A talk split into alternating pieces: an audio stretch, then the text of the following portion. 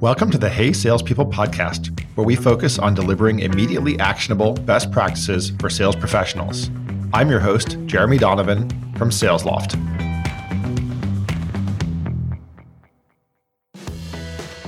Hey salespeople, today it is my great pleasure to welcome A J Umandop to the show. Welcome, A J. Hi, how are you? Doing great. A J is the Vice President for Go-to-Market Strategy, Operations, and Planning at Forter. And if you have not heard of Forter, they are an e-commerce fraud prevention platform. We're going to talk today about go-to-market strategy and specifically things like account and territory planning and T A M estimation, total available market estimation. We'll also talk about A J's windy road into the role that she's in. And, and maybe we'll even talk about M B As, because A J has an M B A from my alma mater, and my at least my undergrad alma mater. So we we can talk about that, because I get a lot of questions from people about whether or not M B As are worth it. So we'll we'll cover a lot of ground today. Before we do that, A J, I'd love to get to know our guests a little better. I'll throw one out to you that is actually my favorite question, which is, do you have any interesting or unusual hobbies? You know, I box. Um, I did it quite a bit prior to the pandemic happening. Uh, I was a member of a gym. Obviously, when pandemic hit, I was no longer able to box in the gym for quite a bit of time. So I ended up purchasing the Mirror, because they have some boxing classes on there. And while I don't get to punch a bag, I get to punch the air. I haven't picked up the boxing habit, although um, one of my favorite books of all time, a fiction book, is called The Power of One. They made a movie about that too. I don't, I don't know if you've ever seen that, but it's a, it's like a coming of age story with a kid, I think from South Africa, who gains his footing partly by boxing. So maybe that's that might be a good book recommendation for you. Absolutely. Send me the book and I'll have to pick it up and read it. I'll, I'll just send you the book so that you don't have to purchase it. It's one of my favorites, so happy to do that. Well, yeah, let's let's transition into uh, the theme of the day around go-to-market. You mentioned when we were prepping for this that you had a bit of a windy road into into this role that you and and I think I can see that reflected when I look at your LinkedIn bio. So can you talk a little bit about how you ended up in in uh, go-to-market strategy and operations? Yeah. Um, so I did a lot of process consulting. I also uh, had a windy road into tech, worked in pharma for a number of years, did some process consulting within the company, and then transitioned into a product strategy role where I was responsible for the generics business of the organization. In my time there, realized living in the Bay Area that the tech bug had bit me, and obviously wanted to make the transition into tech. Thankfully, I had a really supportive boss at the time who said, you know what, I want to support your aspirations, even if they're outside of the company. And he and I put a plan together for how I could get more exposure into tech. So what I ended up actually doing was hiring a software development consulting company called Pivotal Labs to build a software application for me to manage my book of business. As part of that, they ended up deciding that I needed to work for them, and they heavily recruited me for about eighteen months, at which at some point in time, I decided to go ahead and make the leap and ended up working for them.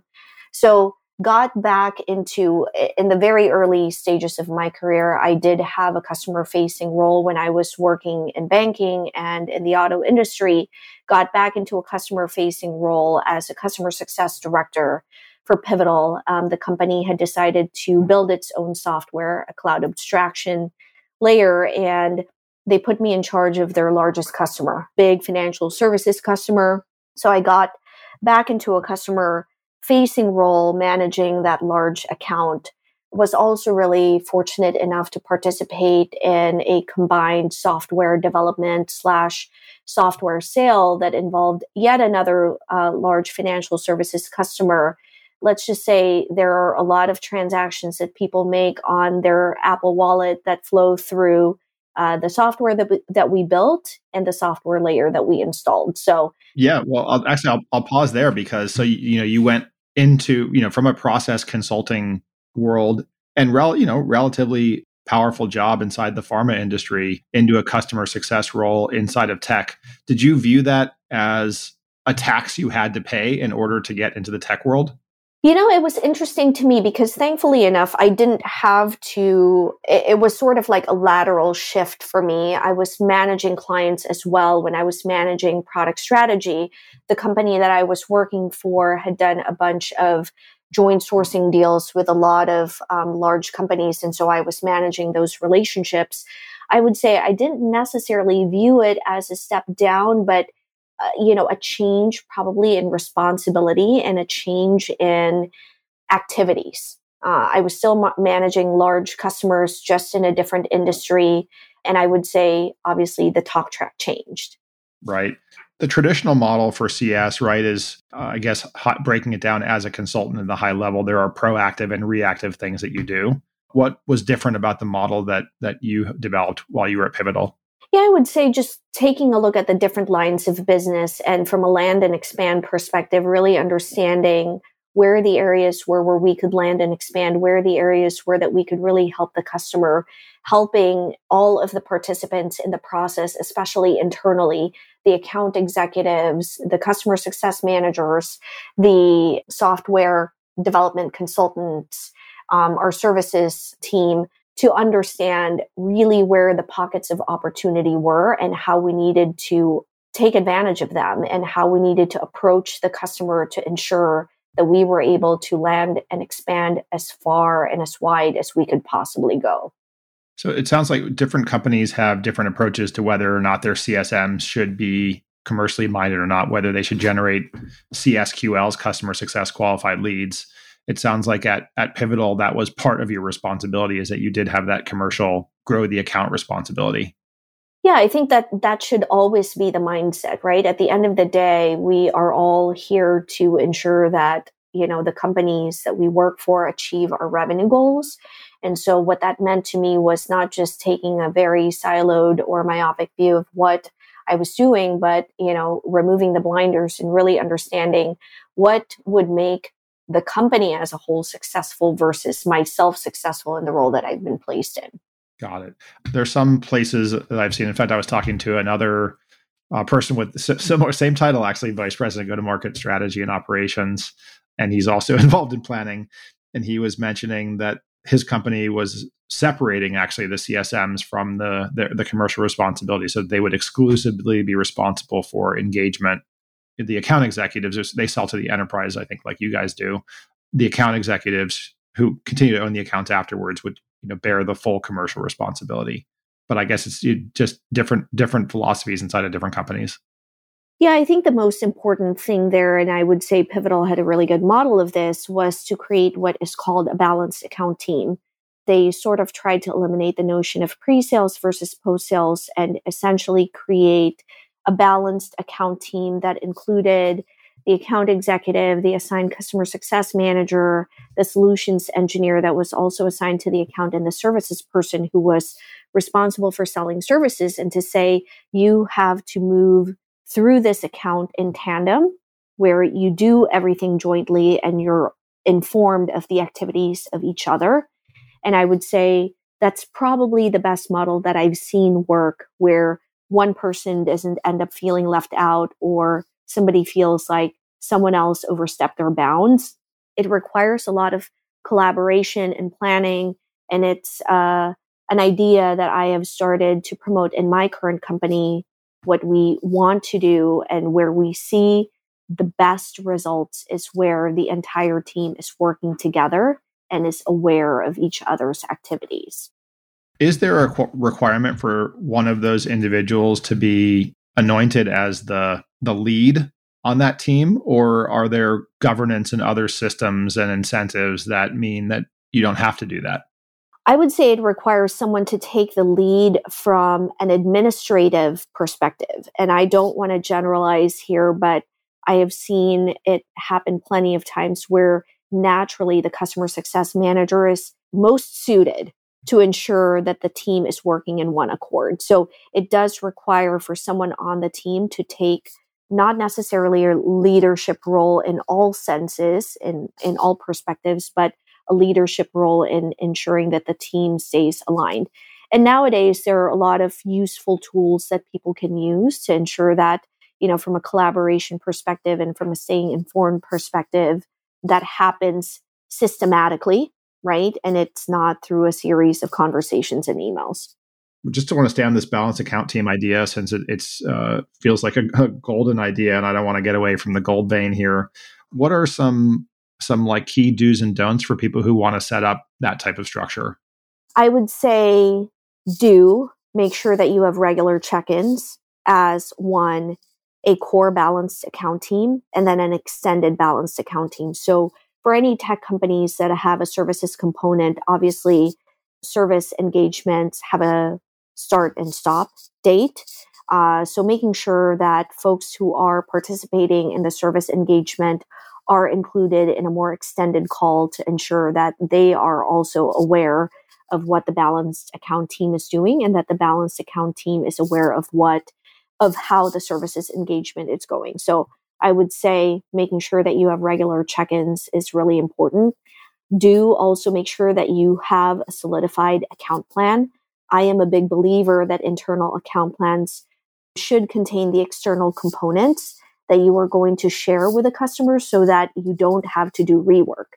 I would say make sure that there's a R A C I. People have to know what they are responsible for and accountable for, and what they need to communicate and inform people of. And so having clear-cut roles and responsibilities is really important. And then I mentioned this already previously, having a healthy Slack channel, if you are a Slack user, is really important.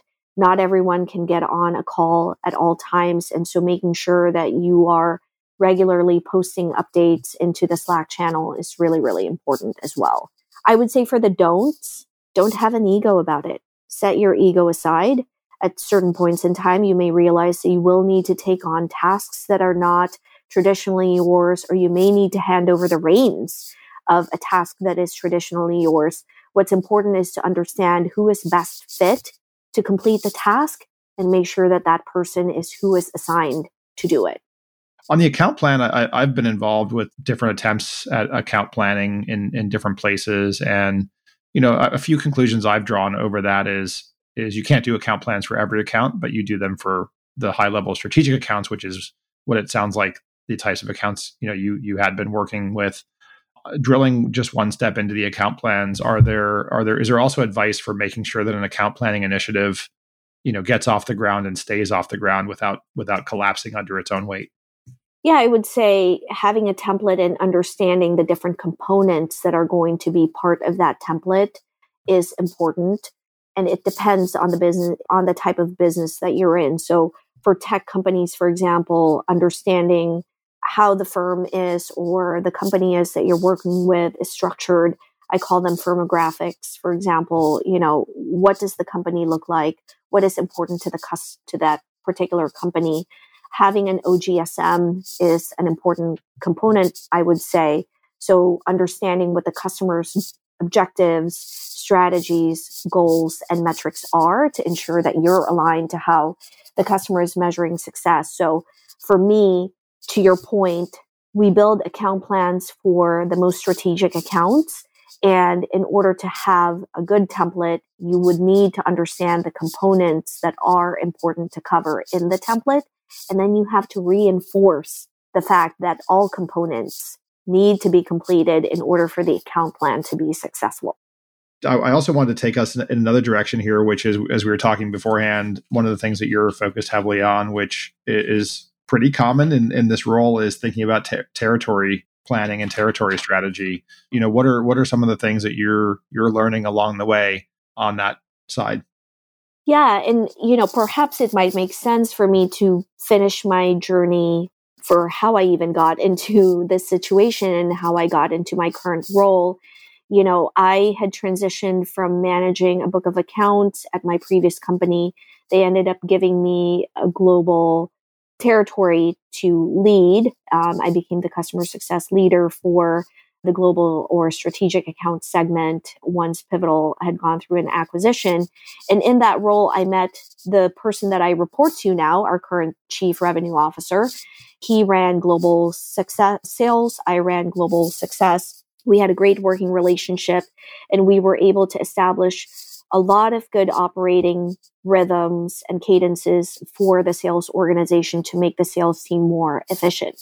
So when he decided to leave the company and take on the C R O role, he called me immediately before he even accepted the offer. And he, he said, you know, we need to continue this working relationship, I think that you'd really be successful in this go-to-market strategy, ops, and planning role. And what I said to him was, it's not really a role that I've had before. And he said, yes, but you understand operations so well. And so I believe that you'd be successful in this role. So I took a leap of faith, left uh, an established tech company, ended up coming to Forter um, and taking on a role that I've never had before, obviously tackling things that I had never tackled before.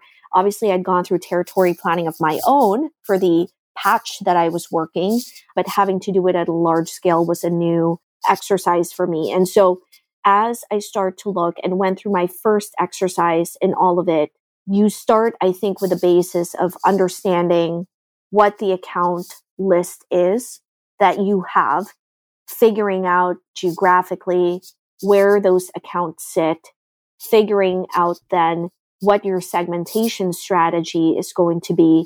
And then as part of the segmentation strategy, then understanding how you can carve out the different territories to ensure that the sales team and the account list is evenly divided to ensure that every seller has the opportunity to be successful.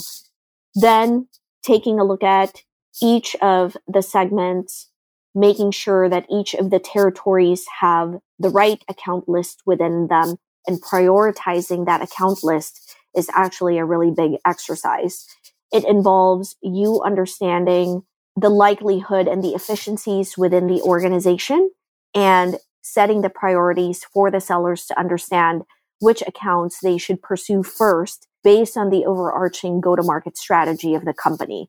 So I would say it wasn't an exercise that I had done specifically for this particular role, but had done a very similar strategic exercise actually in pharma of understanding where we wanted to grow the business, how we wanted to grow the business. So in that sense, my corporate strategy skill set largely played into my success in being able to develop the plans that we did.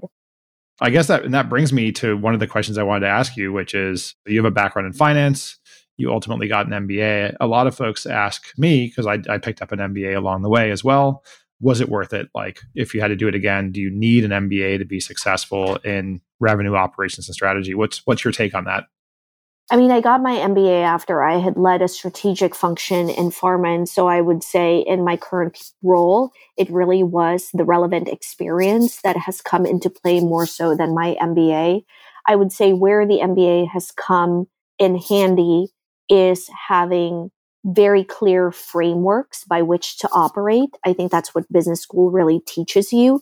I think intuitively, if you've led a strategic function or you've participated and been part of a strategic function, you naturally end up picking up techniques and frameworks that are not named in your mind. I think what business school does is it gives you labels for what the frameworks are and when they are most applicable.